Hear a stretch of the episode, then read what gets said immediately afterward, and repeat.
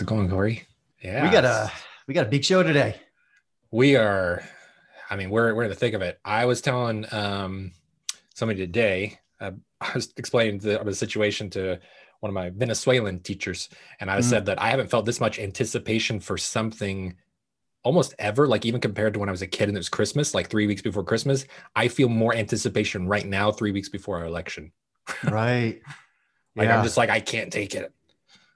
No, I know. And we're all just sort of like in the pressure cooker right now. And it's just sort of like, hurry up and wait, you know? Yes. Um, and this is, you know, I think everyone kind of has a sense that this is going to be a, a pretty chaotic election season. I mean, depending on you know what it actually looks like on election night, I mean, this could turn into an extended bloodbath. Um, you know, sort of a cold and maybe warming civil war, even is what a lot of people are are sort of concerned about.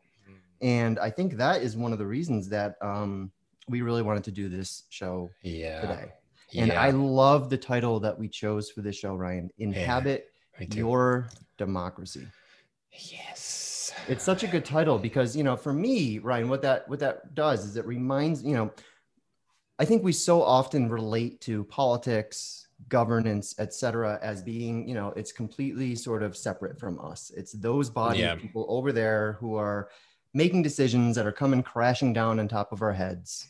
Mm-hmm. And I think that there's a sort of a vein of cynicism that mm. you know particularly our generation and generations uh, you know younger than us have just kind of grown up with and acclimated themselves to and i think that within that cynicism comes a certain kind of paralysis and comes a certain kind of othering of all of these institutions all of these democratic processes et cetera. and what i love mm. about this title inhabit your democracy is that it's a reminder that you are not subject to your government as much mm-hmm. as you are intersubjectively and interobjectively mm-hmm. linked with your government. In other yeah. words, this government is an expression of our voice. Uh-huh. And sort of one of my, you know, kind of uh, principles that I'm walking into this conversation with is I think we have this common perception that government corruption creates cynicism. And it does. We saw that after Vietnam War. Ken's talked about this. We saw this after uh, Nixon and Watergate. There was a plummeting of confidence in our government, and within that sort of vacuum, cynicism grew. But I think the mm-hmm. opposite is sort of even more true. That mm-hmm. that it's not so much that corruption creates cynicism; it's that cynicism actually creates a space for corruption. Because when we have succumbed to cynicism, we mm-hmm. have paralyzed our civic responsibilities and our capacity to to show up in this democracy mm-hmm. and to mm. pull that lever in a skillful way right mm-hmm. my you know i remain convinced that america in particular would not have nearly as many corruption issues as we do and we very much do if we mm-hmm. simply had higher turnout at the polls. And I can see the catch 22 there is that people don't want to turn out in the polls because they think the game is rigged. But guess what? Yeah. The game is rigged because you're not turning out at the polls. Mm-hmm. So I think that's what we want to do today is convince people I don't care yeah. what you're voting for. I mean, maybe I do a little bit personally, but ultimately, I don't care what you're voting for. Just show up. Yeah, I mean, I, I both for me. Like, I very much care the that the the support and encouragement of all U.S. citizens to to vote, um, and this is like how how we create our our our circumstances politically and i really do care who you vote for and i'm like I, am been vocal about that because i'll tell you the reason why i'm passionate about all those things and the support of it and really like when we talk about uh, for example voter suppression and we've seen things like in texas trying to limit drop off boxes to one per county which seems very explicitly to try to make it harder for some of the more uh, uh, democratic yeah, counties, urban, especially urban, urban, urban that are that are largely um, Latino and um, and black. You know, it, it's like pretty obvious. But the thing is, is like supporting all people voting, even if you're going to vote for somebody who I don't want you to vote for, I think is really important because that's that's what we've been about in our country, supposedly. Okay, we we had an ideal that like, hey, we're gonna have this neutrality of supporting democracy because it's really important, and then it's like quote fair game everybody shows up and we just see what the country wants and then we yeah. deal with that but that hasn't been the case more and more every, over every year, it, that's not the case in a certain way. Like the that who's leading our country does is not representative of of the of the interiors the collective and individual interiors of the country you know the, the majority.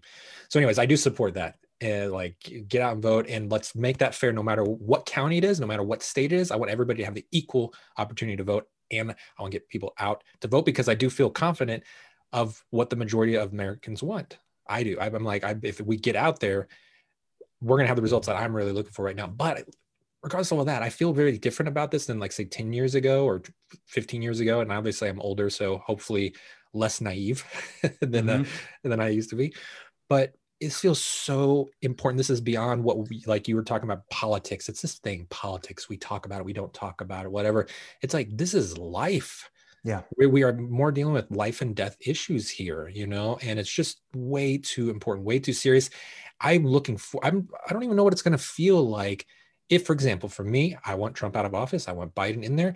But after that, let's say Biden is office, the Democrats take Senate, it's all Democratic Party. After that, it's going to be like a little bit of a weird shock period for me to get used to being like it not being how it is now where i'm like what kind of conversations can i have now? Like it, what's the tone of the conversation? Like it's going to be disorienting a little bit actually because right. now it's just like i don't even feel like i'm talking about politics. I feel like, like as we know in the past i feel like i'm talking about dude the, the house is burning man. It's yeah. burning down and we i just want that to stop you know? So yeah. that way we can we can then have a more mature conversation and we can have nuanced debates and be like well i kind of think this strategy you kind of think this strategy i don't know. But right now it's just like there's not a lot of room for nuance for me right now right. In, in, so many ways even though we're going to have to investigate how that fire happened right we have to have more nuanced conversations to not repeat it and have where we want to go in the future so i know for me like most i'm looking for a neutralizing effect Yep. You know, so that's why I'm, I'm passionate about this. Whereas, like, who knows, in different years, maybe you and I would feel like, should we do it and have a democracy episode? Should we do it? Should we not do it?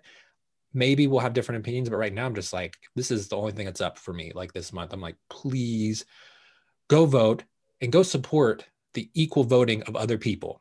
Okay. Yes period that's 100%. my that's my that's my message right now uh, but i know we want to talk about like getting into more of of what does it mean to have your democracy and you already did a great job of like talking about where we've come from and like kind of how we used to re- we've tended to relate to the topic of, of politics whether it's cynicism or just freaking out reactivity you know in various forms and the um but yeah i like the phrase inhabit your democracy because i also saw we had some youtube comment it was like not a overly trolly comment, but someone was like, "You all should uh, stay away from politics." Dude, I was literally about to read this quote because okay, I figure it's, a starting place. I mean, let's let's go, bring the ele- I have a response to that. Yeah, yeah. Yeah, let's bring it. the elephant into the room. So I'm going to do is I'm going to read this quote we got on YouTube, yeah. and I'm also going to just uh, in in Joe Perez's group on Facebook, he asked uh, an interesting question, and I think we can kind of dovetail these things together.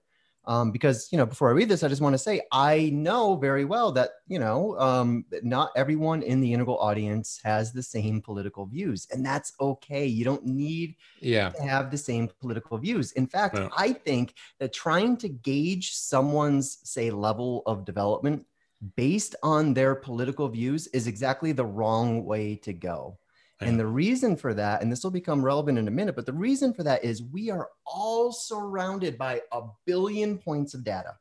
And mm-hmm. some of those points of data are better than other points of data. And we don't have any real social way of weighing all these different perspectives and data points and, you know, and so forth. Yeah. So I think what happens is all of, you know, politics is this massive, sprawling hyper object Mm-hmm. And each of us individually has a particular view, a particular slice of that hyper object that's composed of you have your data points, I have my data points, Trump supporters have their data points. There's what we take seriously, what we don't take seriously. And then we combine all of that into this thing called a political view. Yeah, which can word. vary greatly from integralist to integralist to integralist because yeah, it's yeah, based on your cosmic address, your informational terrain. Uh, you know, your background culture and your background value. I mean, there's so much going into yeah, this that I think yeah. that political views is a terrible way to assess development. Yeah, totally. And so the quote, before you read that thing, I want to let some people know that feel free to make comments, okay, in the chats and things like that, and questions. We'll we will integrate and look at those. Somebody had asked that. Yeah. But um, go ahead. Absolutely. No, yeah, thank you for saying that. So the comment we got on YouTube was um, I think you guys would do well to stay away from politics. Don't forget that any statement you make right now is going to alienate half your audience. And holy crap, do I I feel that, man. I mean, there's a needle that's that we're trying to thread here where we're trying to create a space simultaneously for all views while also showing you sort of a little bit more of what our views are. Is that fair? Yeah. I, I would say it a little differently, and I've said this a few times in pol- in our shows, but um, and again, I always I try to present like, listen, I'm going to speak directly from my experience, mm-hmm. and I'm going to try to hold myself as lightly as possible. And I constantly question, you know, what don't I know, and what do I know now that actually is doesn't turn out to be true and accurate, and that I have a big emphasis that we need each other, that I cannot rely on particular my particular conclusions, but we don't hold all views like because uh, for me because we're not going to be entertaining like a qanon guest right. okay? We have discernment. That's right. So so no it, it's literally not all views. We that's different though. Okay we can say that like listen we we have to take a responsibility of trying to understand where all views are coming from because otherwise we're not going to be able to address it. So if we don't like if you look at a medical doctor or psychologist they have to take a really bold raw look. Like if, if a person is suffering from a disease they can't just be like you know what that disease is really nasty, so I don't want to look at it. They have to be mm-hmm. like actually be really interested in it. Like, how does this function? How does it work? Because that's the only way you can respond to it. Right. So, in that sense, I think inter, uh, an integralist uh, would want to be very interested in all views in that kind of really curious way rather than sweeping it away. But I'm not interested in it personally and being like, no, please, like, I'm not validating it. It's it's it's not valid. Mm-hmm. I, I invalidate it, and I'm I'm owning that on my end. So that's how if if if we want to say it in that way, that's more specific for me about like. Um, and here's the other thing. I'm not interested in avoiding speaking directly from my personal experience. Mm-hmm um, simply to to avoid somebody else feeling uncomfortable. But I want to have an environment where other people feel comfortable to express themselves. But the thing is, is like I'm not going to like neutralize myself and like create like some neutral, bland expression, so that way it doesn't right. rub up against anybody. So I am going to express myself, and I have on this show directly. Like I'm going to say, I, I think Trump is horrific for our uh, for our society and as yep. a president, horrific. I'm going to say that and uh, I think I have opinions about Biden. I'm like, okay, it's gonna be fine. We can talk about like, is he gonna be a good president, bad president? I'm like, I don't know, but better than Trump. Anyways, that like, how do we have good conversations? And Diane Hamilton is one of the uh, people in the integral community who has been magnificent as at, at facilitating really difficult conversations. And so I don't consider myself anywhere near a level of being able to facilitate that. But like, I know she's that masterful. she's masterful at having people get into intense conversations. So here, I want to go into the intensity, into the uncomfortableness, into the into the disagreements, and try to find our ways in a healthy, supportive way. But it's sometimes going to be uncomfortable. Sometimes it's going to be messy. But to your point at the beginning of the show, the avoidance of that only exacerbates the issues. It's like we've had such a thing in our country of being like, what do you what don't you talk about at Thanksgiving dinner? Politics right. and religion, right? Yep. Like those things you don't talk about. It's like, but that is detrimental. At this point, there's it's no longer an option. Yep. So I'm going on record to say that. I don't know. If, I'm only speaking for myself, so I don't want to put words in your mouth. Well, I love that you mentioned both Diane and politics and religion because when I was pitching the show that we were doing, that we actually just finished up, and we're going to be rebooting uh, with Mark Fischler at the end of this month. But um, when I was originally pitching the show to her, the idea I had for the um, for the series was uh, not integral justice warrior. It was going to be called Rude Conversations. That's right. And it was yeah. exactly that in mind. Yeah. Like, let's talk about the things that are, you know, you're not allowed to talk about at the dinner table. Um, yeah. so that was that was kind of funny. Oh, no, and I and I appreciate your reframe. I I would adjust what I said to in this space, we want to entertain all integrally informed views. And we know that sometimes those integrally informed views can run against our own integrally informed views. So the point I was trying to make is that yeah. we're gonna make we're gonna hold that space right? We're going to hold that space for you. I mean, if you feel like you have an integral case for Trump, awesome. You, yeah. You're welcome to this space. Totally. We will probably disagree with you. Yeah, yeah. But like, that's okay. As that's long as we're having you, an integral conversation. You and I are individuals and, and we're part of a collective, but yeah, we're gonna have our, our opinions here. And and and and particularly right now, I do feel passionate about things because I feel like it's more of it's less of a like uh different like the idea of like in the past a bipartisan like there's an idea that like having two parties with differing sort of angles like typologically will be really healthy it balances each other uh, them out you know right that's a good idea like Ideal. we're gonna ideally, yeah, it's Mhm. like one's more conservative, one more liberal, and together the tensions create something better than they would do individually. I love that idea. It feels completely broken right now, and Yes. so, um, Yes. so yeah, the, and that's why I say like up front, I'd be like, my most important thing is like everybody has an equal right to vote, and everybody go out and vote, and first and foremost, and then I'm going to say make my case on my end because it's so damn important, and so many people's lives are at risk that like I can't, I it's it's unethical for me to adopt a neutral position. Mhm. Um, so that's the thing. But yeah, like bring in if if you if you have if you're passionate, compassionate, passionate, compassionate, and and bringing in differing views that sound like off of out of left field, but are contributing to the conversation, great. Uh, and I don't. I'm not personally going to set a line of like, I- here is the exact line where I will not entertain, and that and that's the objectively the right line. There's going to be great points like between you and me, Corey. Like maybe your line is here, and maybe my Mhm. line is here. We're not con- so concerned about the line, but just to say that like eventually we have our lines, you know. Right. Right. And but I'm not gonna. There's no. We're not. We're just a show here, so that we're Right. not enforcing. There's not a. We're not in charge of policy or anything here. We're just. well, and that's the important reminder, right? Is that there's no such thing as a monolithic quote official unquote integral politics. I mean, this No. is inactive, right? Uh, and it all gets back to the what I was saying earlier. Like, there's just too many data points out there for us to come up with like, here is how all integralists should be voting. Yeah. Here is sort of the sanctioned integral political. yeah and i and That- i'm glad you brought that up i will not i rarely will attach integral in front of my name sometimes i, ha- I will use it when it's like in a broad sense and being like here's one version of this but like Mhm. i'm not even going to say my political view is an integral political view i won't put that in front of it but i will say i feel like it's integrally informed but like Mhm. you could come up with a lot of different constellations of a view and solutions and strategies that would be integrally informed that would be very different exactly. so, but it's 100%. less it's less concern of me of like, am I integral or not? Because we get so caught up in it, like being like, then it's a dividing line. It's in like, you're not integral, no, I'm not, you know, and then we're Yep. like fighting for for really silly reasons. Now, all that said, in the Yeah. show, we are Yeah. going to be trying to walk people through sort of the mechanics of why we believe our own views are maybe a little bit more integral than a lot of the other views that we see out there. And I think that's fine. We have we have the space to do yeah, we'll just do that. And we've been focused a lot, I think, in the show. So much we come back around to process.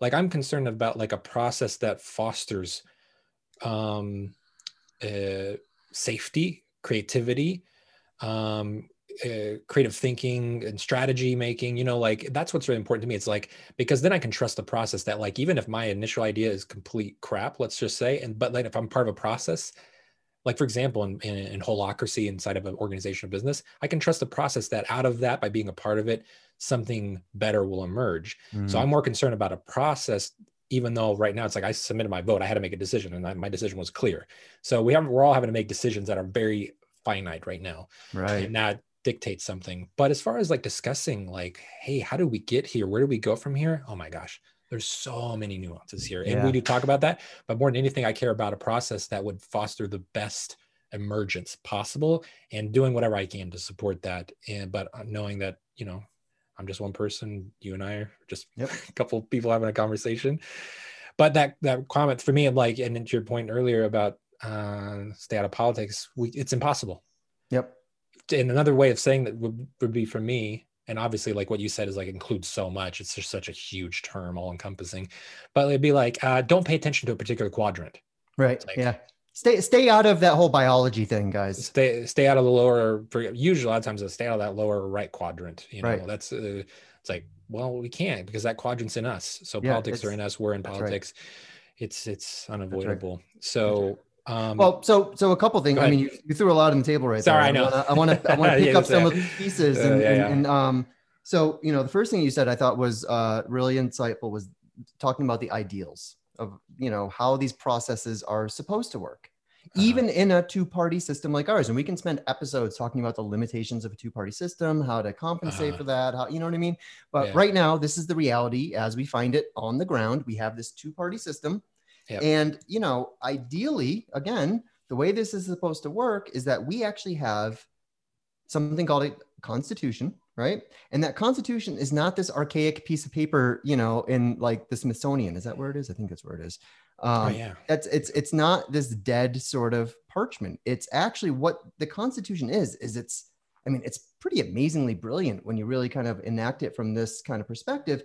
Mm. It is itself an engine of enfoldment that was designed to reconcile Ill, irreconcilable views. And that is exactly the function it has served for the majority of American history. Mm. And then, again, from where I'm sitting, a couple decades ago, that broke down. Why did it break down? You use another critical word trust. Mm. And trust comes from good faith. And mm. I my perception is that somewhere's in, I don't know, the mid to late 90s, I think largely probably under the stewardship of Newt Gingrich, that trust and that sort of record of good faith was broken. Mm. Right. This mm. was the period when we started seeing, you know, before this period, uh, Republican and Democratic congressmen would have lunch together, for example. Yeah. Then there was basically an unspoken rule you're not allowed to do that anymore.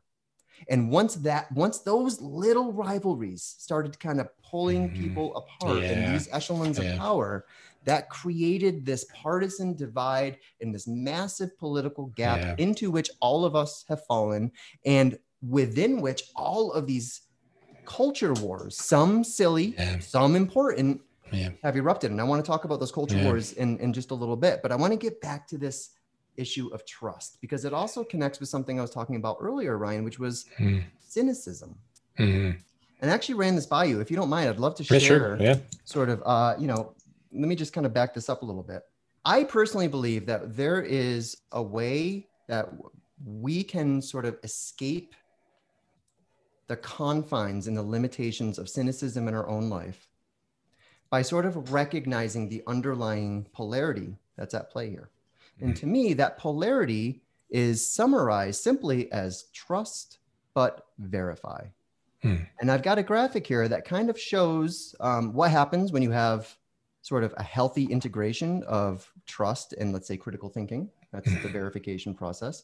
And what happens when those become sort of disintegrated.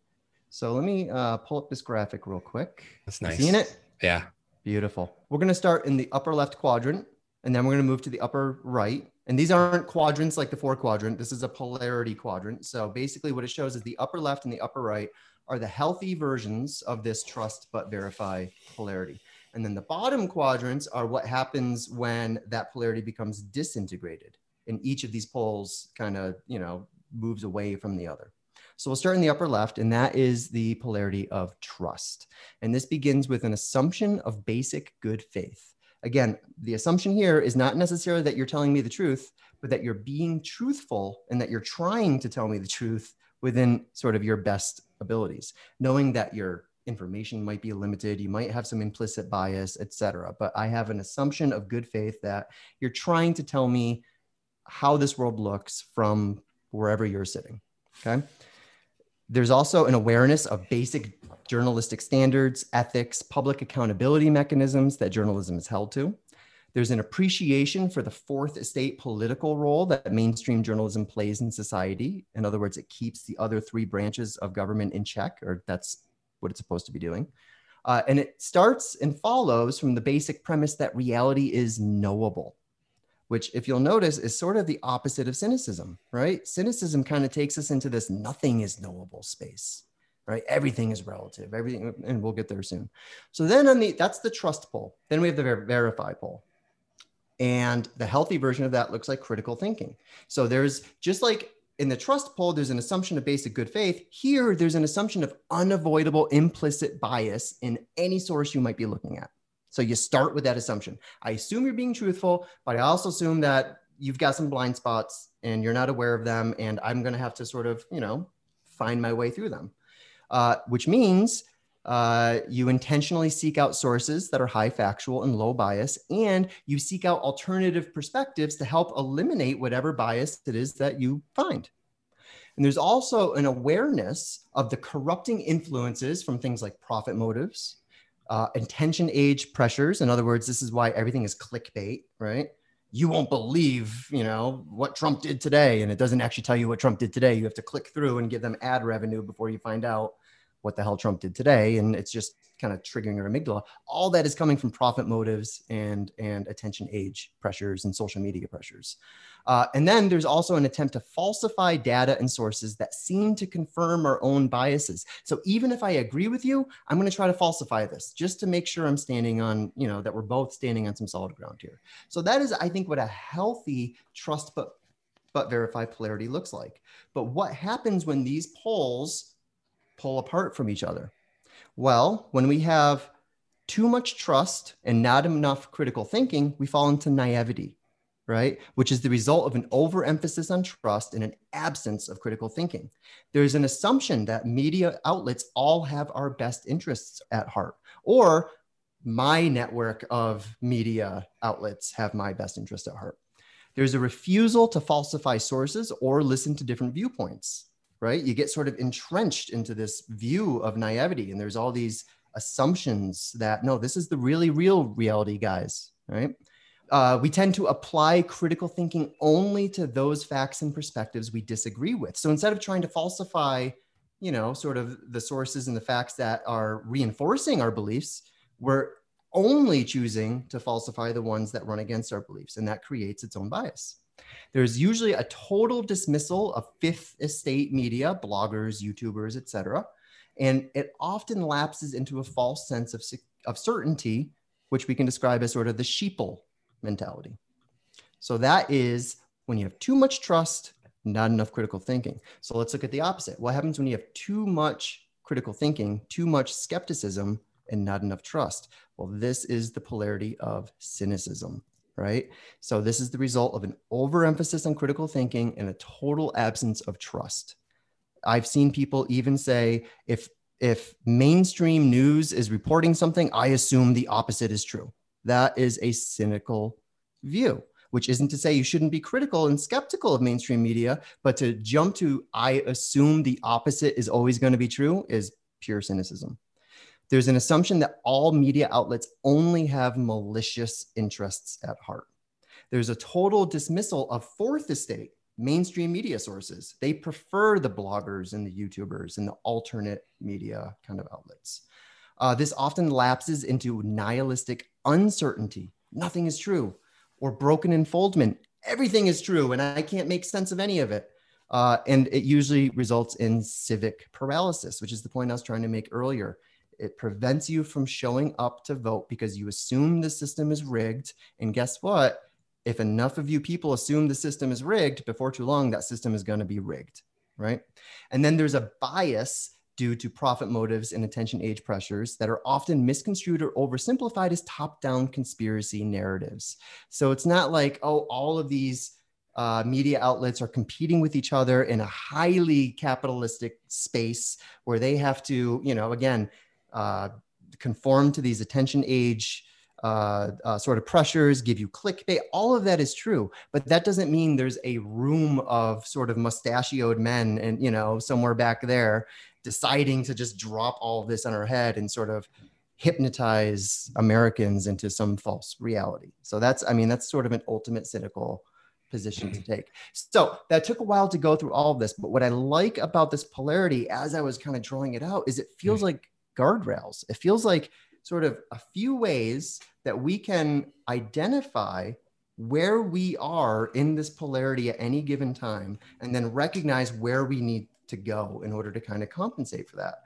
If I I can scan through my and I'm like, yeah, I see some naivety in my views. I see some cynicism in my views. If I'm feeling cynicism, the natural question is, what do I need to be trusting that I'm not, and why can't I trust it? And if I'm feeling too much naivety, the automatic question is what do I need to be more critical of here? What am I not looking at? What is sitting there in my own bias that I'm refusing to falsify? And as long as we have these guardrails, I think we can, nine times out of 10, make our way to a healthy integration of that trust but verify polarity. That's my spiel. Nice. Um, Thanks for sharing. So a few things came up for me around this, like in in, in dealing with that kind of dichotomy, and um, and so in kind of a compassionate way of like, how does this come up, and why are we seeing this maybe more than we had in the past? Um, one is just the immense complexity of life Mhm. and, you know in integral theory this is a clear notion uh, identification that reality and ourselves we keep getting more and more complex. And it feels like we reached a tipping point of complexity where it is just really hard like it's a it's a we're in a transition to i feel like developmentally you know? Yeah. there's a developmental transition but also it correlates with the with the complexity that we're faced with every day. And in the past i think there was a pretty implicit bias that says like well as an individual i can figure things out as long as i figure out the, the right way to approach it i can Mhm. digest information i can find the right information i can make a good decision all on my own. And maybe that would be true at some point in the past but now i'd say it's impossible. So and i have compassion even for people like i you know i'm like trump is horrible but i have compassion for how some people might vote for him because i've heard some things about it about their about their worries like some people who are more on the fence you know third party voters or something. And i was just like if you try to figure out the economy and taxes how many of us can barely do our taxes? Okay let's just start with that. We just barely get the taxes done filed and usually we have to have accountants and we just say okay i guess they know what they're doing. But to understand what legislation means and how it impacts us it's so complicated. Usually usually people only have the ability to, to just say what's immediately happen i'm unhappy. Uh, i barely have any money. I can barely pay for my health insurance or whatever. That's all they can say. That's all they can conclude it's just like what's the reality? But trying to identify the the causes and conditions is incredibly hard and for one individual forget about it. It's it's not going to happen it's impossible. But yet we're all that's how what we know. We're like well i got to figure it out. And then i mean think about what kind of wrong turns we make. It's like we get faced with the complexity the overwhelm the the despair that we have to figure something out. We're going to have to make things simpler and we do that through various ways? Like well i'm just going to trust this news source and ignore everything else or i'm just going to whatever give up and just vote for that person this person. So i understand that like part of it Mhm. is like we just have to grow. Like despite uh, uh, no matter what we say we're in a process of having to grow and having to trust in different ways in ways that we haven't before. Have to trust that like there's no way i i picked up a few books on economy and income inequality and things like that and i'm just like man i could barely understand half of this Yeah. stuff i even started with that just with democracy period i'm like do I even understand really the Constitution, even as it exists now? Do I? I have to look up stuff all the time, like Supreme Court or, or election. How is the election even set? I didn't even Yeah. know that for a few months ago. And like, who decides when the election day is? We don't even basic civil knowledge is really hard for most of us. I would say. I don't care I if you're integral, green, amber, whatever. Doesn't matter. So there's compassion there that like when the the amount of complexity is just reached a tipping point, and um, and also it feels like to me the dis the, the emergence of perhaps something better more inclusive more embracing that can handle the complexity better developmentally but that always requires some disillusionment of the limitations from the prior levels which is of death you know? And we feel in in the in the midst of the dying to old ways of, of being and emerging into new ways but we're really we're i feel like a lot of us are hoping that we're going to turn the corner towards maybe like the emerging part versus just the disillusionment and that correlates with the strauss uh, like a strauss howe generational theory Mhm. of cyc- cyclic thing but also Mhm. correlates to to to maturity development like in something like robert kegan's model or correlates to uh, dark nights of the soul you know and Yep. and uh, spiritual awakening so Robb Smith has several ebooks about this. He calls it the transformation age. Yeah, and I I really like that because I think that's very true. I think so many of the pain points we're feeling is like we're no longer equipped. The, the tools and ways of understanding and responding to reality are no longer sufficient, and yet we don't quite have the new tools and the new ways of understanding aren't quite clear. Now we can talk about individually, so I get that in the integral community. There might be a lot of us who say like, "Well, I I know because we can maybe we feel like compared to the center of gravity in the United States, maybe you know we see more, and that's probably true." But we're part of this big we, so like really. Yeah. The, the emergence of a dominant postmodern green pluralistic uh, uh, society is emerging right now. That's taking roots. Like it's been here but that's like now filling out the the, the streets more. The government no it's it, we're it's starting to trickle in there really. So we're in the middle of i mean like integral it's just like that's going to still be a little fringe to be honest from what i can see. Nonetheless i'm just trying to have compassion like even for myself like as much as i whatever i think i know i'm just like this is really hard and the only thing i can think of is we really do need each other Yes. to to to be able to, to even compare that out, like how all that data, the million billions of points of data, give me a break. Yeah. Who's got the time? Uh, you know, I don't care if you were doing full time, just trying to do nothing but understand reality. That's right. Even economists don't understand the economy. I mean, No. politicians don't understand No. politics. And I think what what seems clear for a lot of us, though, and we might articulate it differently again, even if we're really disagreeing. One thing I feel like is unifying is talking about how many things aren't working. So, like, if I ask yes, everybody who's listening to the show, do you have a list of things that you feel are totally broken right now in the world, in our in country or your country? Probably everybody's gonna have a list, even if they're very, very different. That's something that's really interesting to me is that people are being it's rare. I know there's some people in the news, and I see it sometimes if you'll see it like maybe at a Trump rally, somebody's like, everything is awesome. But I don't even believe that. Like if you take that person out of a rally and say, tell me about your life and how things are going and and uh, are you happy with things? yep, Prob- most people are just like this sucks right now. And- but they we have very different reasons uh, why we think that right. Well, you know what the funny thing about that, Ryan, is if you are someone, and it doesn't matter if you're a Trump supporter or a Biden supporter, if you are someone who believes that we have certain systems that just aren't doing it anymore and need to be replaced with new systems, Yeah. guess what? You're a progressive. yeah which shows you can be progressive on the left you can Uh-huh. be a progressive on the right the only real the integral definition of progressive is hey we got systems that ain't working for us anymore. Let's make new ones. That's a progressive move one way or the other whether you're a conservative or a liberal. I think that's important to point out because there was once a time when you could find conservatives Oh. and progressives Yeah, that- on that's both what sides of the we were saying earlier that like in the ideal world and i think we've seen that sometimes in our past like if you go through the different cycles you know like in a more of a uh, flourishing time in the united states we might have seen more balance there where it's just like well no we're typologically different as conservative uh, or Mhm. or democrat but we have different ideas of how to make progress and move forward Mhm. um, but that does seem broken right now that like if i look at the party systems that's not there and so i want it to be there so even even if i'm like republican party is completely broken democrats had definitely a bad moment in that, in that uh, 2016 the dealing with their own stuff. I still think they're evolving but there's a sense of it moving forward. And i really do want the republican party actually to be a conservative party but to evolve on their end to a new version of that versus Yes. like uh, breaking it into chaos really or or doubling down on what's been done before you know? And when it's just like when most people feel like systems are just broken and i don't care what party you're from the people feel that in various ways we gotta we gotta do something different Dude, we don't know what I'm convinced. Here, here's Yeah. here. I'm convinced that Mm. after Obama won in 2008, if we remember, the GOP, the GOP as a brand was driven into the ground. I mean, Bush and Cheney just Mm. completely ruined the GOP brand. We never had a president that had a lower approval rating yeah that's right leaving office that's than right George W. Bush, and that right. and that brand cratered. And I Yep. saw that as a tremendously positive indication. I was like, man, these guys are going to have no choice now but to go integral. They're going to have no choice because they're dying demographically. They're going to have to find a way to retranslate their views and their values eh, across multiple altitudes just to survive. These evolutionary pressures are going to push the GOP towards integral. And Yeah. then Trump happened.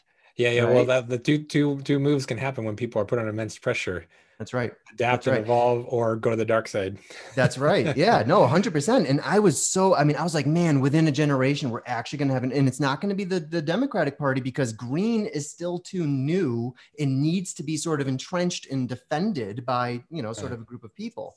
Yeah. Um, the Republicans don't, that they don't have stake in that. They have to find a way to actually transcend and include sort of what's coming out of green. And gonna I saw that as a huge opportunity. I was like, Yeah. man, I'm going to end up a, I'm going to be a stereotype where I, when, I, when I become an old man, I'm going to become a Republican because they're going to be the only integral party. And right now they took the opposite track. Uh, it's gonna be a, it's gonna be a while for that Yeah. rebrand to happen. But I remember, yeah, thinking like at some years back where I saw maybe a Republican on like the Daily Show, and I'm like, hey, you know what? Some of the things he said, I was like, oh, that's not bad. But that was way before Trump, right? And and I still wasn't like, I'm not a Republican at all. But I'm like, oh, maybe one day like that Mhm. party will evolve and. Uh, and there'll be some balancing effects to it, but no, I went the other way, and I'm like, I think it's gonna, they're gonna, unfortunately see i think this is an unfortunately not just because like it's like polarizing and oh I, I hate the republicans right now it's like it's unfortunate that their party is so broken and it will be broken for a while and they're going to have a really hard time climbing up because everybody's going to remember and every every new wave of uh, voters who turn 18 and everybody of us who's becoming more the dominant age of, of voters we, we're not forgetting the last four years for a very long time. And so i think unfortunately republicans are going to have a hard fight.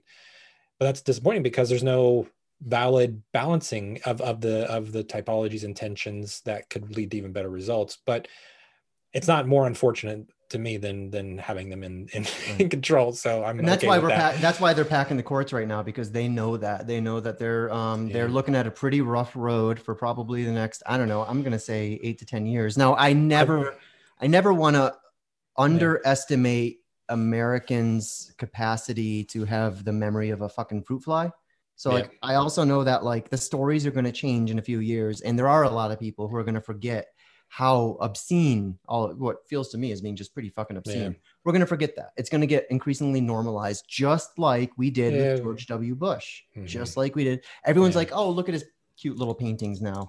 I forgive sure. all those, you know, yeah. million Iraqis who died because of that plundered war. I mean, you know, yeah. there's sort of a, a, a post hoc kind of normalization that happens. And this gets me back to, again, one of those first questions that we were going to introduce in the beginning of the show. This came from Joe Perez's uh, forum, the Integralist Forum. Mm. I thought it was a really great and provocative question.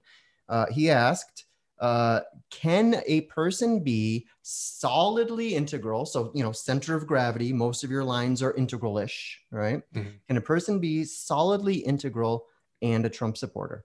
And my immediate reaction was, of course, for all the reasons I described at the mm. top of the show. This reality is too big and too complex for us to have any confidence that any of you have it completely right. And that also means integralists can be wrong, which brings me to the next step of that question. Yes, I believe you can be a Trump supporter and integral at the same time. However, if you were to ask me, do you think an integral case, as a, a bulletproof integral case for Trump can be made?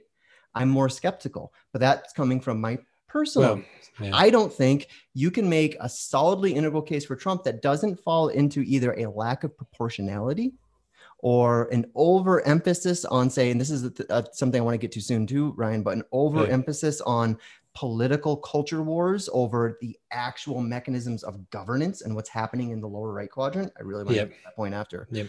Um, I don't, I haven't seen that case being made in an airtight integral fashion. So I'm more skeptical that there's a good in, integral argument for Trump, but I absolutely think you can be fully integral and a Trump supporter I just think you're wrong. Yeah. That's an interesting thing. So I think that question, like one begs other questions to get more specific about it. And sometimes I, I'm not a fan of those kind of questions because they're so general and they lead, they can lead to really unproductive, uh, unproductive conversations with other okay. people.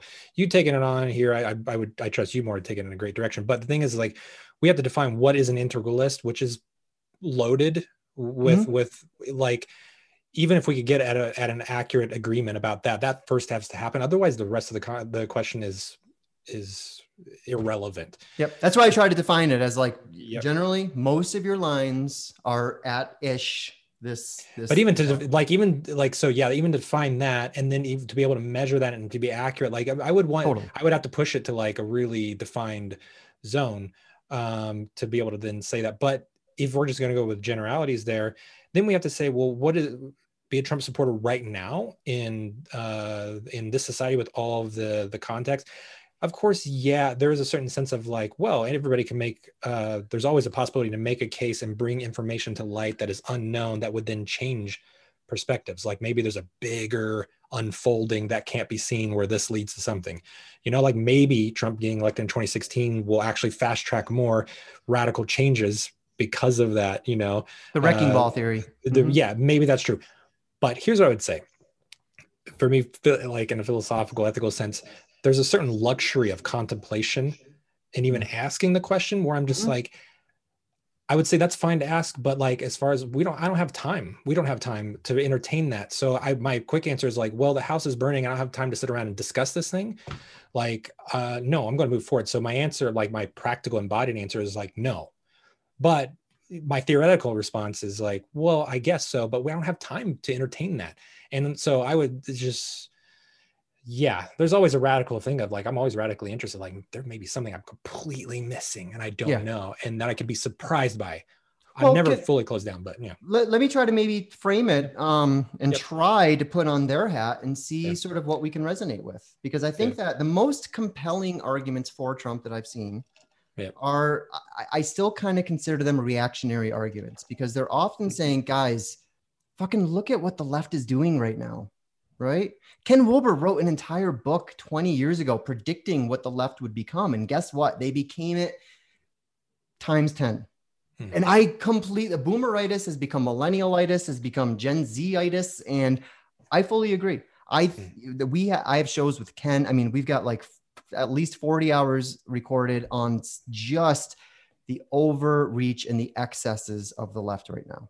Mm. right? And I completely agree. That shit is a problem. We're all concerned about it. Uh, even those of us who identify as progressives, we're like, oh Jesus, like you know, fucking cancel culture and uh, the, you know yeah. the the billion pronouns and like I get it. I and and I get the exhaustion that comes with it. But here's my thing, and and this is this to me has has become foundational for me, Ryan. Yeah. My thing is if you are making your political decisions based on the shape of the culture wars today, I don't think that's the most integral move. And the reason for that is culture wars in the lower left quadrant are always, always a reaction to what's happening in the lower right quadrant. And the minute you change that lower right quadrant container, the battle lines of the culture wars shift immediately. So 10 years ago, the culture wars were around things like death panels, right? Mm. The hmm. Republicans, the GOP did not want something like the ACA to be enacted because they thought it would be total governmental control and the government can now decide if grandma lives or dies. That was their argument against the ACA. Fast forward to today, we're in the midst of COVID and we have GOP governors saying, guys, we kind of might have to sacrifice the elderly for the economy here. They're mm. going to be willing to go they're going to know it's their time. And for the sake of the economy. So, what a complete 180 degree turn on that culture war issue, which shows to me that the culture wars, like pay attention to them because it's a useful barometer of sort of you know we often use the the frog in the boiling pot i think it's useful to know sort of where the temperature is and how mm-hmm. jumpy that mm-hmm. frog is feeling at any given time but you yeah. have to remember that your perspective of the culture wars is always mediated through other people's, right? For example, people had for the longest time this perception that these BLM protests were just violent in all these cities across the country and they were just tearing up these cities and you know you see the GOP coming out with ads like our cities are burning and now they're coming for the suburbs and just all of this hyperbole and then you find out oh all that chaos in Portland for example occupied two blocks two city blocks Hmm. All of that chaos was contained to that. So we get the sense of how the, the culture wars are always going to be amped up right? Because mm they are inherently tribalistic and they're inherently trying to get you to not agree with a certain set of values, but to disagree with their values. And that's always how the culture wars are going to be shaped. mm But if we start paying attention to what's happening in the lower right quadrant, this gives us a completely different view because then we can see, oh, wow, in the last four years, we have seen an unprecedented level in the lower right quadrant of corruption, of regulatory capture. That's mm-hmm. the big one, right? Putting these like plutocratic freaking billionaires in control of regulating their own industries is insane. It's absolutely insane. And we're seeing all of this crony capitalism, the whole thing, all that has been taking place in broad daylight in the lower right quadrant. But that, as you said earlier, that shit is wonky. It's complicated. It's hard mm. to understand. And so mm. the culture wars, Jesus, that's appealing. Right. Mm, yeah. That's appealing. Yeah. I can understand that headline. Yeah. I can understand that cancel culture is obnoxious. And I want to, I want to make a vote that cancels cancel culture. Yeah. Well, guess what, guys? You can't cancel cancel culture. Yeah. You can't do anything in the lower left. It's like moving your hand through water. The water just flows around, but you can change the containers in the lower right quadrant. And now suddenly the shape of things is dramatically yeah. different because yeah. there's more gas that fills the container you give it. Yeah. Yeah. Well, um, you know and and with that whole question of like what's more important to me of the question again like there's there's problematic you know the word integralist and then and then even looking at solely dumping all of our views into candidates the thing is is like all the things like listing out the grievances of like specific grievances those can carry forward as actual real grievances that need to be paid attention to regardless of the canon, regardless of the word integral or not. So there's some things, there's plenty of things like on the left that I'm, I'm critical of. And I was much more critical of uh, prior, like if I, when I said earlier about like, we have to look at how the fire got started after the fire is put out, there's some of the things like I, I own as a progressive, as somebody who's on that liberal side, that we all, we all threw in something that contributed to, um, to the fire dumpster fire of, of Trump. Uh, there was like, there was, naivety on our part. There was gloating, cynicism, cynicism gloating about uh, during Obama's presidency. I was part mm-hmm. of all that thing. And there's certain things that I'm worried about later, but it's like priorities a problem.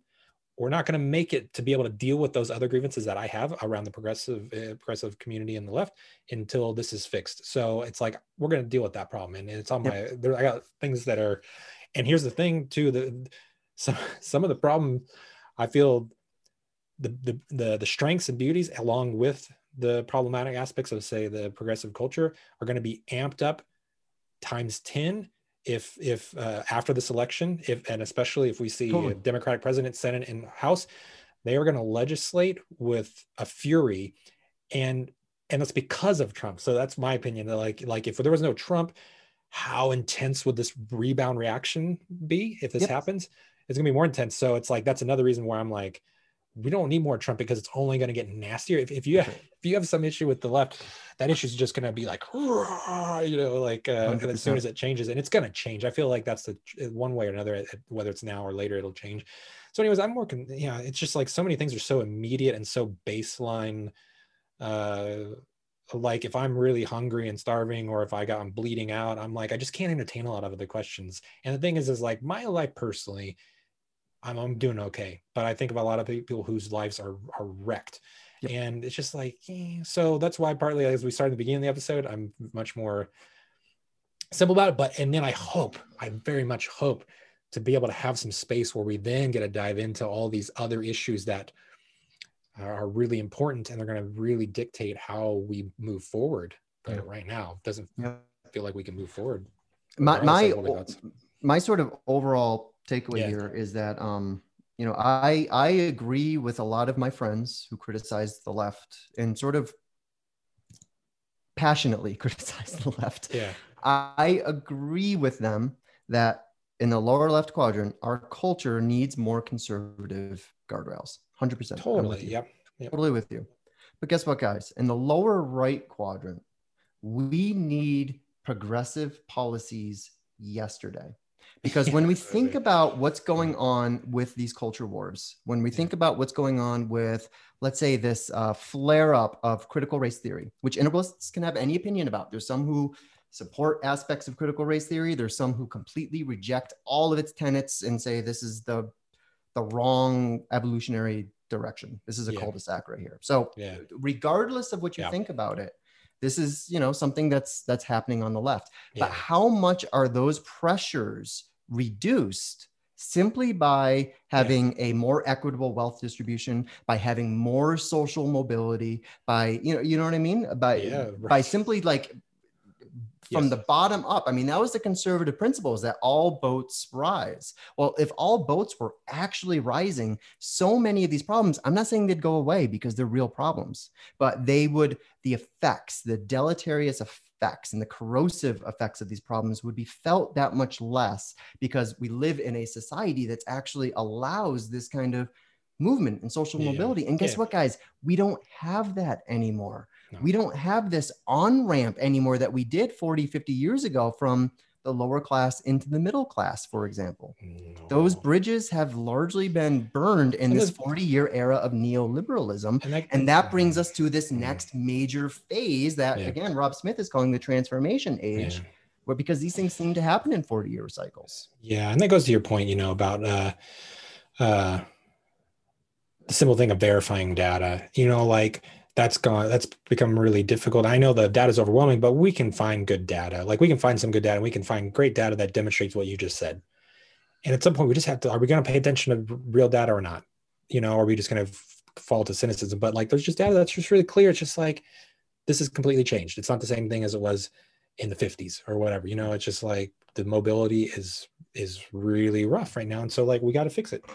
And but if we don't fix it, you know, yeah, go ahead. I just want to suggest I think we might be doing that sort of um that typical kind of elitist progressive thing right now mm-hmm. where we're saying guys it's just the data just look at the data the data speaks for itself but you can't we know from an integral point of view, you can't reason people out of opinions that oh, no. they reason themselves into. So no, so no. much of this is just on a gut emotional. Like, oh no, I was having a conversation yeah. the other day. You know, the issue that I think broke this country, and I don't think we're ever going to fully recover from, is abortion. Mm. There's no solving this problem mm. because there's no amount of facts. Yeah. There's no there, there's no amount of rationality that's going to get that's going to build that bridge this is a metaphysical unfalsifiable argument where yeah. either side thinks the other side is uh, for sure there's no compromise there it's a yeah. meta you know, how do you convince someone that their metaphysics is wrong right yeah yeah yeah you, you can't you don't talk mm-hmm. people out so the only solution for that is like geez i hope 200 years from now the pig moves through the python and sort of there's more people who are enacting mm-hmm. reality from an orange and above yeah, uh, you know, totally. Well, and you know, actually, my comment about data would be to people who can process the data. Like some of, I was directing that comment to listeners. Actually, I go mm-hmm. a different way. Like in terms of their beginning, like if I say like, "Hey, we're not going to have a QAnon person on the show," as an mm-hmm. example, it's not going to happen. But we have to still understand what's going on and try to do our best to address that. And um, which sometimes the left fails at, you know, because it's just it rightly looks at like putting zero tolerance down and putting up barriers between harmful groups of people and harmful behavior. Um, but we still have to think about like, well, how can we make sure that that is re- is reduced, you know, or doesn't become an issue in the first place? And so when people, when it's on a gut level, like I've mentioned this before, and this is just an example, people might have different uh, opinions. But you mm-hmm. know, for example, the idea of a Green New Deal or something like that, addressing climate change with lots of infrastructure and then producing lots of jobs, is something like here's a good paying job that will help give you mobility. That might speak to somebody who's just not going to pay attention to anything around climate data. Mm-hmm. And it's mm-hmm. like, and I'm okay with that. I don't need them to understand and be on the same page as me as seeing data. But if I can say, hey, all the factories are closing around your area because everything's getting automated and jobs are going out the door. And then you have a bunch of progressives in, in universities saying you're a fucking idiot yes. uh, and you're a racist, whatever. And you may be too. But if we can throw jobs and say, we need these jobs and uh, here we go. Let's create a bunch of jobs and give yep. people work to do that they can feel proud of, that they can feel dignified about. Then great. We don't need to deal with the data. So I agree. 100%. Like your point, it's like we have to adjust to who we're speaking to, and um, you know, we'll see. I'm hoping there's been I'm hoping there's been some humility amongst us progressives of like realizing, but I I know I'm just I, I see it. I did see some some wind being taken out of some things over the last four years of just being worn down. But I think, like I said earlier, I do think there's going to be a, a, a, backlash, and part of it I'm going to be really happy about. Like, um, there's just some things where I'm just like, I can't wait to see the look on Mitch McConnell's face if if the Senate goes Democrat and, and see them legislating and undoing a lot of harm. But I also know there's going to be some. yeah, it's going to be nasty. Well, uh, and that's, I mean, you know, again, here's sort of one of my, yeah. I'm coming to the show with a lot of little equations in my head. Yeah, yeah. Another one of my equations here is um, the left is terrible at politics, terrible at politics because that involves mm. messaging. That involves yeah. communicating with people. They always step on their feet, own feet. They always come up with the wrong political slogan. Defund the police, guys. Really? That's what you're going to go with. That's what you're going to go with is defund, not transform the police. Not, you know yeah. what I mean? Defund the police. Holy yeah. Jesus, you guys suck at politics. But guess what? They're reasonably kind of adequate at governance. Yeah, yeah, yeah. The yeah. GOP, on the other hand, is they are like political savants. These guys know how to message to their base. No, I agree They're with so that. good at it. Someone mentioned the the Lincoln Project. Thank God, right now Biden has the Lincoln Pro- Project on his side because they're the only ones who know how to do this? And the, i agree. I've, I've, noticed that. I've, I've, noticed absolutely i've noticed that. And i can't remember some examples a little bit of some time in a lot recent months where i'm like what?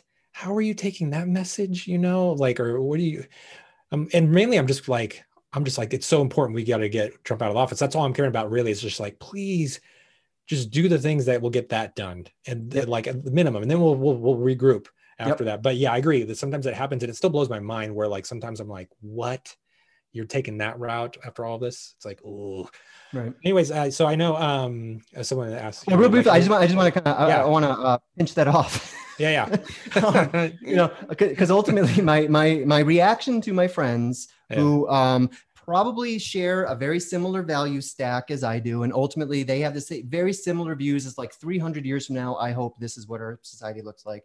We probably have a lot of agreement about that, but we don't have a lot of agreement on how to get there. And yeah. to these people who are super critical about what the left is doing culturally right now, usually what I say, you're right that the left is wrong, but that doesn't mean that the right is right. In fact, the left is the right wrong for right now. No, that's what I say, and I and I like using that metaphor of the of the the house on fire because I'm just like you're like the things you're saying about the left is sort of like somebody took a dump in the bedroom and like or like and, and unhooked the plumbing it's like okay yeah that's bad um but we ain't gonna have a house we don't have a house yeah exactly like that's how i rank it it's just like i totally with you i want to talk about this yeah yep. we can't do it and at some point, um, I know we're going to get to these guys um, yeah. in just a moment, but I also want to share. I don't know if I've shared it in this program. I've shared it in others, but I actually have. Again, cutting through the lower left crap and getting right to the lower right. Uh-huh. Corey has a three-point plan to save democracy that he'd like oh, to share with everyone. Hey, do you want to hear it? Sure, give it. Because I, I, can like breeze through this, and I'm hoping that there are aspects of this that both liberals and conservatives will appreciate. So easy three step process. And we're going to go from the most easily achievable, but still difficult to mm-hmm. um, the, the most systemic kind of overhaul we would need. So, number one, we've got a problem with the electoral college, mm. right? And we hear about this a lot. Now, mm. the challenge is you can't do anything about it. If you yeah. want to get rid of the electoral college, you need to have a constitutional convention. Yeah. Don't have a constitutional convention. Not right now with these vultures in the system. You don't no. want that. Mm-hmm. However, there's another path here. And it's not to get rid of the electoral college, it's actually to restore the electoral, electoral college. And you do that simply by repealing the 1929 Reapportionment Act. And that sounds wonky, but all the Reapportionment Act, Reapportionment Act did was set an artificial cap on the number of representatives who can be in the House. Mm. So hmm. right now there's a cap of 438 plus the 100 senator, senators. That's 538, which is where Nate Silver gets his uh, URL from. Um, so there's four an artificial cap on 438 representatives in the House, and that's how electoral college votes are dispersed. Now, if we were to eliminate the Reapportionment Act and institute something like the Wyoming rule, which basically says the state with the smallest population, that becomes the smallest unit that we use to assign representatives throughout the rest of the country. Now, there's some conservative states that are going to get more representation because of this. And there's some progressive states, California, for example, that's going to get far more representation mm-hmm. from this. And the idea is that every uh, representative in the House, no matter where in the country they are, they represent the same number of people. So what that means is when it's time for the electoral college to make its to make its vote, that's weighed a little bit more equally with population distribution. Mm. That gets rid of this major sort of tyranny of the minority problem that mm. we hmm. have with the electoral college. Mm-hmm. So that's mm-hmm. number one, and that is just hmm. an act of Congress. Just repeal hmm. that. Hmm. Number two, this one is more difficult. We have a two party system mm-hmm. problem mm-hmm. where everything starts with either extremism or mm-hmm. lukewarm mm-hmm. compromise because the whole point of a two party system is you have to build the broadest possible coalitions. And those coalitions don't always agree with each other, but you're forced into this party or that party. And that creates a lot of bad mm-hmm. politics as a result. Now, here's the thing you can't just say, well, let's just choose a third party. That doesn't work. It's not a choice that we can make in the upper left or a behavior in the upper right or a cultural thing, even the lower left. It's literally the two party system is the inevitable result of our voting system, which is called a first past the post voting system. Whoever gets past the goal gets all the votes, mm-hmm. right? right? And what that does is it creates all sorts of spoiler effects. People are afraid of of voting for third parties because it, you know, for example, this election that would put Trump into office. So they're afraid mm. of that the way there's all sorts of other alternate voting uh, strategies, some of which are actually being implemented by states right now, such as ranked choice voting. This move along. And there's a few different variations of this. You might find something better than ranked choice, but right now, ranked choice is what's getting a lot of traction. If we were to implement ranked choice voting in all 50 states somehow, if that was actually possible, then we would see naturally within a generation a more parliamentarian system, mm-hmm. right? Where it's no longer this two party. Now you have like seven parties and they form temporary coalitions when they need to. And then they move against each other when they need to. And it becomes a much more fluid political reality than the one we currently have now, which is just stagnant and corrupt and mm-hmm. oppressive and all that. So that's mm-hmm. number two, ranked choice voting. Number three, this is the one I'm hoping my conservative friends like. My liberal friends probably maybe won't like it as much. But number three is we're reinstituting the draft, baby. We're getting oh, yeah. back a mandatory service. But here's the thing: this isn't like we're going to send your 18 year old off to some country to go kill, you know, people who don't look like them. This mm-hmm. is we're going to reinstitute this in a National Guard slash Peace Corps like way. And what we're going to do is we're going to create a mandatory service, mandatory, where all rich kids, all poor kids, all white kids, all black kids, everyone come together out of their hometowns, right? Come together in service of something bigger than themselves. Mm-hmm. And guess what? One of the core functions that this program is going to do is A, it's going to give every American basic proficiency and respect for firearms. This is huge. Mm-hmm. All of a sudden, gun violence starts to go down in our mm. country because we are taking we're reclaiming the gun from our collective shadow and mm. reowning our martial heritage. This country was founded at the end of a gun right? Mm. there's it's it's sort of in our dna we need to reown that so that this isn't such a shadow for us. So that's sort of you know the opportunity here is that it's going to create the sort of healthy nationalism that a lot of our conservative friends are looking for right and I agree with. I was against the whole idea of nationalism until I really started listening again to my more conservative integral friends. I can see how that value stack has been really undernourished, underserved over the last 50 years. Mm-hmm. So this actually sort of replenishes our, our sense of nationalism while also creating more progressives in the long run because you're exposing people to different kinds of people and different ideas and different mm. perspectives. And we know mm. that that alone is going to be the main accelerant for mm. someone's growing up process. That's what's going to take someone out of amber and sort of push them off the orange cliff and see if they fly. You know what I mean? So this is actually going to solidify our conservative kind of foundations while also allowing more people to grow into more progressive waves of being while getting rid of the gun issue, hmm. right? I'm sick of liberals being sort of kind of whiny about this. There's other mm-hmm. ways than just like, we're going to take all your guns. Mm-hmm. Um, and this, so altogether, one, two, three, this is my three step plan to fix democracy. And notice none of it really has much to do with the lower left quadrant at all. It's addressing yeah. some of the symptoms that are showing up in the lower left. Right. This is all achievable stuff to do in the lower right that's going right. to change the container and give us all a better culture. It's going to give us better choices. It's going to give us a healthier mindset. Mm.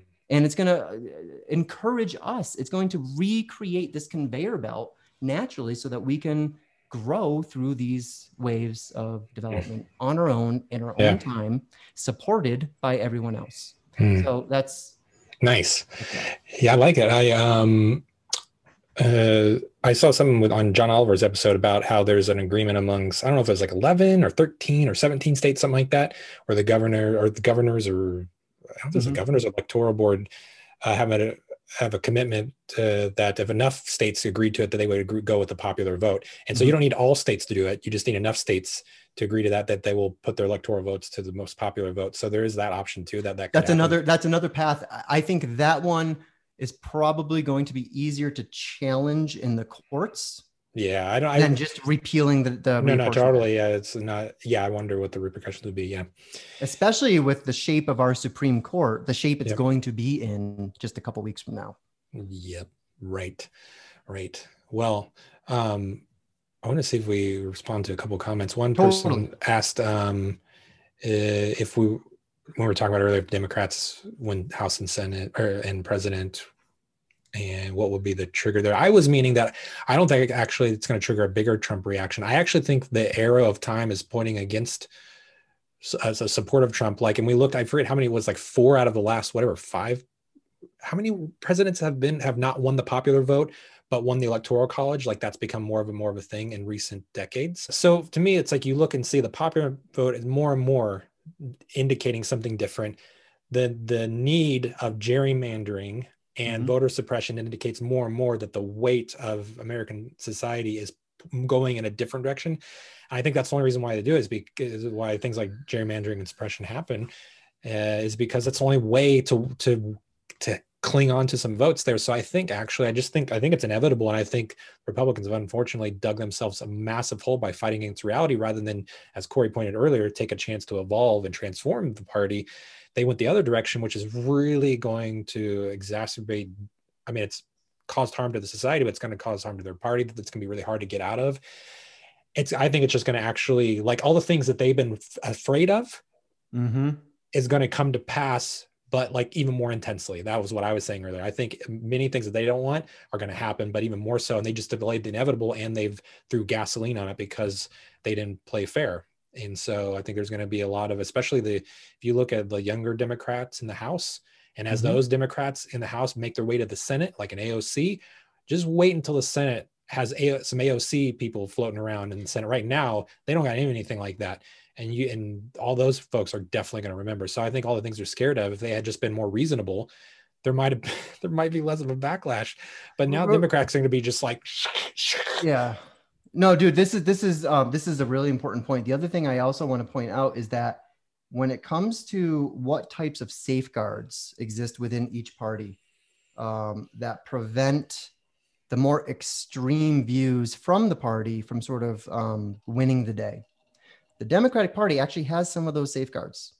Yeah. Now, for example, right now we're talking about a Biden presidency, not a, let's say, Bernie Sanders presidency.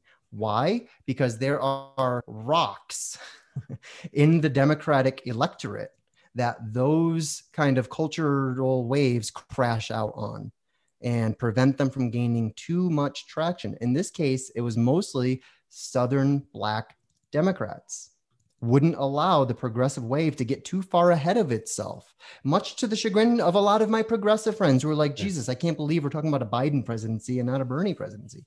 I get it, but there is there are mechanisms within the Democratic Party that now some people call that corruption. Some people think it's like all that Donna Brazile and they're getting you know, I think so much of that has been overblown. Ultimately, what it hmm. comes to is that the Democrats enjoy a very diverse electorate. And again, that electorate doesn't always see eye to eye with each other. The GOP, on the other hand, I don't think have as many barriers to that prevent sort of this extremism from rising to the top and winning. And I think that that yeah. is exactly what we've seen yeah. that is so concernful to so many of us yeah. is, is exactly that. Like, holy crap, these guys did not waste it. I mean, you've got Lindsey Graham four years ago saying, This is insane to me. Looking into a camera and saying, if four years from now I'm nominating yes. a Supreme Court justice for Trump, yeah. then call me a hypocrite. And now yeah. it's just like, this has no meaning, no meaning. So there's no shame. There's yeah, no, Democrat liberals are always trying to like catch them in hypocrisy. Guess what, guys? You're the only one who cares about the hypocrisy. They don't give a fuck. This is a power play. You no, double down I mean. on power when you have power, period, or else you lose it. Yeah, well, that's what they're doing for sure. And and like I said, I think um, I mean one that's infuriating to to be on the receiving end of of like somebody who's, uh, you know, taken power in a really dark way and done dark things with it, you know, which we've seen some happen to Republicans, not just like exercising power. It's, uh, I think that's one of the things that people are so disillusioned with, even on the left sometimes, is that like we've gotten so far away from representing the American people in government. Like that's mm-hmm. why I think we want to see more coherency with that. So like even on the left, it's sort of like, listen, if uh, if the if the Democratic voters vote for a certain person for the primaries, then okay, well that was a representation. If it's something that the Democratic Party is doing to manipulate, then we don't like that because it's like you're not letting us vote. You're doing what you want to do, mm-hmm. and I think across the board, American Americans are tired of that kind of stuff. And uh, that's part of the reason why so many Republicans voted for Donald Trump because they were like, well, he's a big fuck you to the Republican Party in a certain way. And but they just went on, got on board with it, and partly because they're so scared of a of a left uh, presidency anyways, it's it's going to be interesting to see what happens after the election and, and right. I think the repercussions it, are. I think it. I think it's going to come down to um, what happens on election night. Honestly, I yeah, really that's do. why we're waiting. We're, we're just in in limbo of waiting. Really. If- it's hard to. If, it's if all election speculation. night is decisive, yes. we're not going to have as much of a problem. Yeah, We're not. If if if well, let me let me hone that in. If Biden wins decisively on Yep. election night, we're probably going to see little pockets of violence, little flare-ups, but I think it's going to go away and we're actually going to see something that we saw after Bush, which is a whole lot of embarrassed Republicans who might not casually admit that they supported Trump for so long. That's exactly what we saw with George W. Bush. There was this kind of, oh, yeesh, you know, Yeah. um, that's possible. However, if it's close. if if it's not even close, but like if what this is kind of gearing up to look like it's going to be is that because there are so many mail-in ballots right now, right? So many mail-in ballots, millions of people have already voted. That's what's crazy. We're talking about inhabiting your democracy. Millions of us already have, right? Yeah. If it looks like the Trump supporters are the ones who are showing up to vote in person on election day, Yeah. but the mail-in ballots are mostly Democrats, and that takes days to weeks to count. That is going to create a massive cultural and national wound for us. Well, it almost seems in that part. Well, we'll see. I guess yeah, we'll see. It seems like that's maybe inevitable just to count everything, just because it's going to take a while. And I think I already saw some. Uh, I forget who it was. Somebody in like a department that deals with election stuff It's just like that should be expected that it's going to take a lot longer to count everything. But it could be more decisive. Like if it is more of like a landslide territory, which I saw in 538, they've been hovering around 30 something, 35 percent Mhm. chance of, of that. Uh, and it's been pretty steady. So that would be the ideal is like a landslide where it's decisive and we don't have to wait at all. But yeah, there may be a little bit of a rough ride in between that in in January, assuming Biden wins and all that goes well, which right now feels like it. But um, yeah, it is limbo. And I think like, you know, uh, maybe we have one more question here before we wrap up because I saw somebody else put a question here. yeah, Uh, Claudia had a great question. Yeah, go ahead. Um, I'll read it out loud. What is the role of the integral community to help evolve the fighting between culture wars to one that includes a conversion of values and polarities that transcends and includes? Can the integral community propose policy that incorporates appeal to values and polarities across stages and quadrants? Well, I just want to say that's what my three point plan is trying to do, particularly that last leg of um, reinstating the draft. I think that is actually positioned exactly to, to help integrate these polarities because I see woke culture and MAGA culture. If you remember that polarity chart I showed earlier, the bottom quadrants are the unintegrated polarities. That's woke culture and MAGA culture right there. They are the inevitable consequences of a disintegrated polarity between the left and the right. So I think that both of those are sort of um, sicknesses. And I want to point to, I've got another screen to share, Ryan. I want to point people to a conversation I had uh, with Ken um, that I think speaks right to Claudia's question here. So we did this dialogue called "On the Front Line of the Culture War." Give me real examples, not just theories. That was Ken's, that was Ken's title suggestion. He gets uh, nice. he likes That's awesome. exclamation points um, Yeah. and em dashes. If you notice, there's a nice big em dash Yeah, in I'm the a title. And that dude loves him some em dashes. I do crap. too. Yeah. So in this talk, Ken and I go through just a slew of really controversial, you know, culture war issues. Uh, we go from abortion, universal health care, the death penalty and assisted suicide, vaccines, Mm. drone warfare, reinstating the draft. This was the conversation where Ken and I both surprised ourselves with this idea and said, "Oh my God, this actually feels there's no magic bullets here, but this kind of feels like a magic bullet here, Hmm. right?" And we were both like, "Oh my God, this really does cut through a lot of these issues." Um, so that's where sort of the these ideas originated was in this conversation. Mandatory voting, uh, hate speech, cultural appropriation, and then uh, prostitution, drugs, and sex robots. Because you can't have a good political conversation without sex robots, people. Um, so this was a great conversation, and we try to do exactly that. We try to actually say, here are some ways forward on some of these issues. And the one that we had the hardest time with, Ryan, Uh, is abortion. As I said earlier, because of that meta, Ken's be- Ken's best solution for abortion was basically we kind of have to maintain the status quo that we already have today. That's the most integral possible solution at this kind of makes sense. in this in this culture. Yeah, yeah, Uh, that's a great resource. Yeah, that seems like a where to go for that that question. Cool.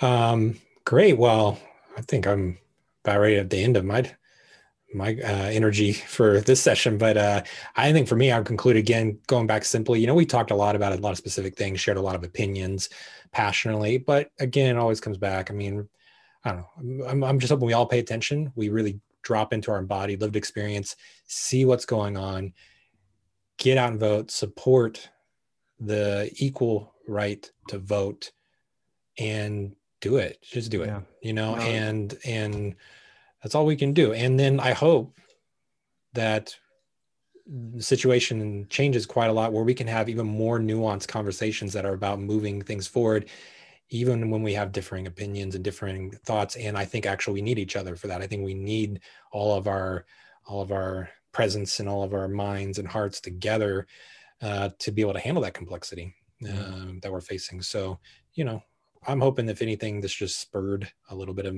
passion and motivation even if you disagree with some of the things we've said. no, that's that's that's beautifully said, Ryan. And you know, my last um, sort of uh, advocation for our audience is just simply to remember, um, you know, if you're dealing with some kind of cynicism, if you're dealing with with you know, like I'm just so lukewarm about whichever mm. of these candidates, right? Just to remember that the personality of the candidate. This is hard to say in the Trump era. This is hard to say, but it's still true the personality of the candidate is just like the tiniest little piece of the iceberg that's sitting above the surface.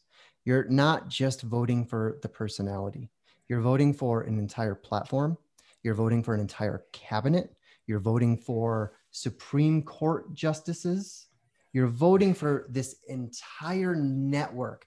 You're voting to say, no, I don't want the EPA to be run by fossil fuel executives that's kind of what you're saying. Now, you're going to still get some of that in the Democratic Party because the mm-hmm. same plutocratic interests are trying to corrupt both sides. Mm-hmm. The only difference that I see from where I'm sitting is that the Democratic Party, yeah, they have their share of lobbyists, but they still have some genuine public servants as well, some civil servants that are in there for the people and not for the power.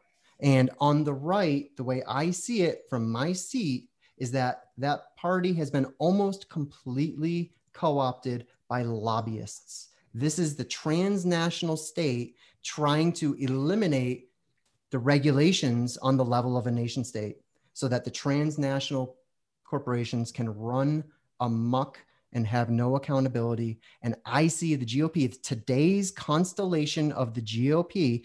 So I'm not talking about conservatives as a people, I'm talking about the GOP as a social holon, mm-hmm. mm-hmm. is a social holon that has the singular purpose of lobbying for transnational plutocracy. And I think that's mm-hmm. dangerous. And I think that is exactly the page that we need to turn. And I'm not saying Biden is going to fully rip that page out of the book and give us a new book, but like yeah. his cabinet, his Supreme Court justices, and everyone who hopefully gets nominated down ticket it's their responsibility to fix this shit in the lower right quadrant so we don't have to deal with so much division, polarity, suffering, yeah. pain, etc. Yeah. in the yep. lower left and in the upper left. Yep. Amen. Yeah, man. Dude, this was rich. Well, I hope uh hope uh we all get out there and vote. I already did mine. Mine's dropped off hand delivered. Nice delivered. Angie and I are going. We just got our ballots a couple days ago. We're going through, and we're. This is the last piece of advice. Um, don't mail it in if you don't have to. Don't oh, mail it in. Drop if it could... off at a ballot box. If you're in California, make sure it's not one of those fake ballot boxes the GOP is putting up everywhere. Yeah. Put it in a real official. Research this shit. Drop it off. And a lot of states give you the ability to check afterwards to see if your ballot was received hmm. and if it was if it was actually um, recorded. So do that. Yep. If you have that option in your state, do that. Yep. Wonderful. Dude, I love you, man. Love you too, man. Good to see you. Glad we can uh, have this conversation. Gives me uh, some uh, hope and consolation in the midst of dude it's times. it's weird right because i'm looking at you and i'm like we're going to do another show in a month and that show is going to take place in one uh, of two completely branching alternate universes. Yep, it's it, we, we will see you on the other side, everybody. Yeah, man. yeah, man. Well, in the meantime, guys, thank you so much for joining us. Stay safe, everybody. Yeah. And uh, fucking go vote. Do it. All right. Ryan, I'll talk to you soon, buddy. Yeah, man. Take care. All right. Bye.